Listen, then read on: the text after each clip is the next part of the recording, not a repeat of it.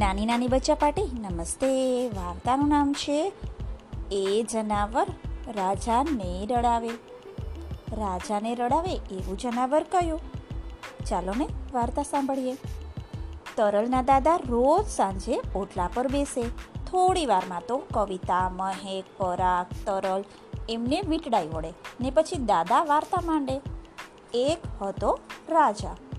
કોઈ વાર રાજાની વાર્તા ચાલે, તો કોઈ વાર લાકડા કાપવા જતા કઠિયારાની, તો કોઈ વાર ચાલાક ચોરની, તો કોઈ વાર સાત સમંદર પાર એક દંડિયા મહેલમાં બેઠેલી પરીની વાર્તા.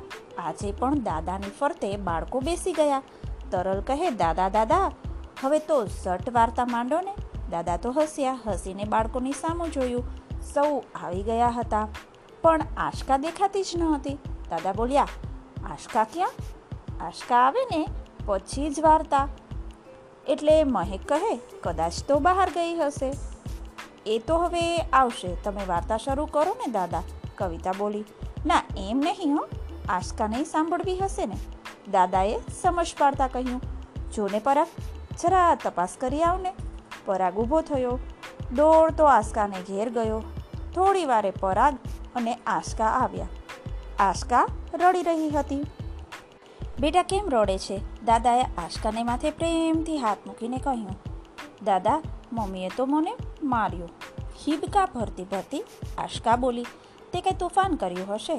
દાદાએ ધારણા બાંધી, ના દાદા, હું તો મમ્મીને કામમાં મદદ કરતી હતી. કયા કામમાં? મમ્મી વાસણ ઘસતી હતી ને હું લૂછીને ગોઠવતી હતી. કાચની એક રકાબી હાથમાંથી છટકી ગઈ ને ફૂટી ગઈ એટલે મમ્મીએ મને ધબો માર્યો. આમ કહી આશકા ફરી હિપકા ભરવા લાગી. એમાં રડે છે શું? ભૂલ કરીએ તો માર પણ પડે ને? કેમ દાદા? ખરું ને? કવિતા બોલી. કવિતા બેટા, આમાં આશકાની ભૂલ ન કહેવાય. એ તો બિચારી મમ્મીને કામમાં મદદ કરતી હતી. ભૂલથી રકાબી ફૂટી ગઈ. એમાં શું? આવી ભૂલ કોઈ વાર મમ્મીથી પણ થઈ જાય. ચાલ બેટા, હું તારા મમ્મીને વઢીશ. બસ, હવે રડવાનું બંધ કર. દાદાનો પ્રેમાળ હાથ આસ્કાના માથે ફરવા લાગ્યો. આસ્કા રડતી અટકી ગઈ. દાદા, હવે તો વાર્તા શરૂ કરો. પરાગે કહ્યું. વાર્તા પછી દાદા બોલ્યા, એમ કેમ?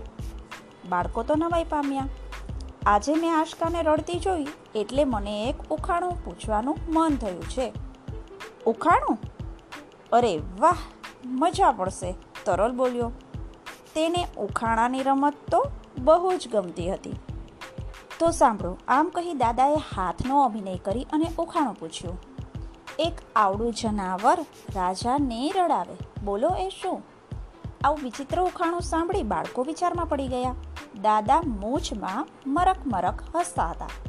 દાદા, એ જનાવર કેવું છે? તરલે પૂછ્યું. નાનું અને ગોળ ગોળ. એને મોઢું છે? કવિતાએ સવાલ કર્યો. ના, એને મોઢું નથી, દાદાએ કહ્યું. ને પૂછડું? ના, એ પણ નથી. શિંગડા તો હશે જ.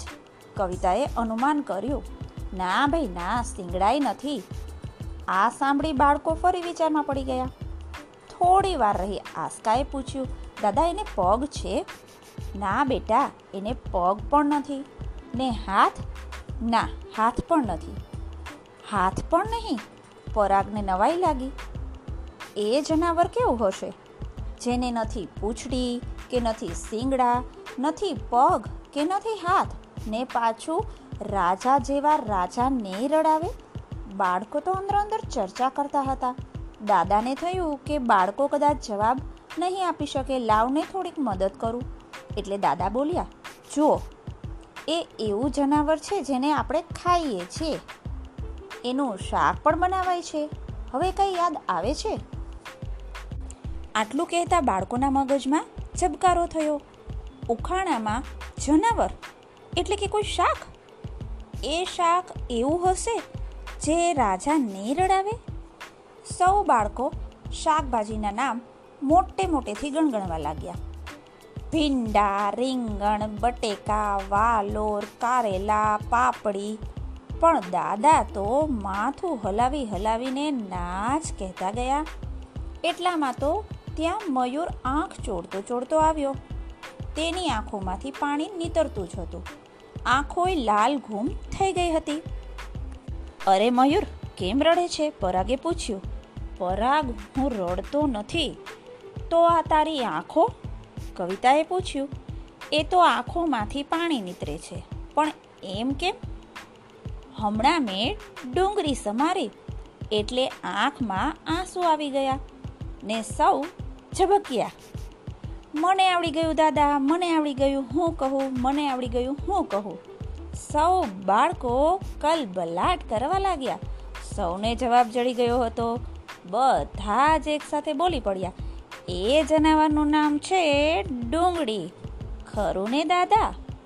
સાવ સાચું. શાબાશ. આમ કહી દાદા ખડખડાટ હસી પડ્યા. આ મયુર આવ્યો ને ઉખાણાનો જવાબ લાવ્યો.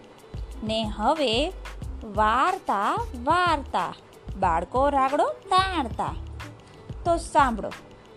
સૌ કોઈ થઈ ગયા ચૂપ.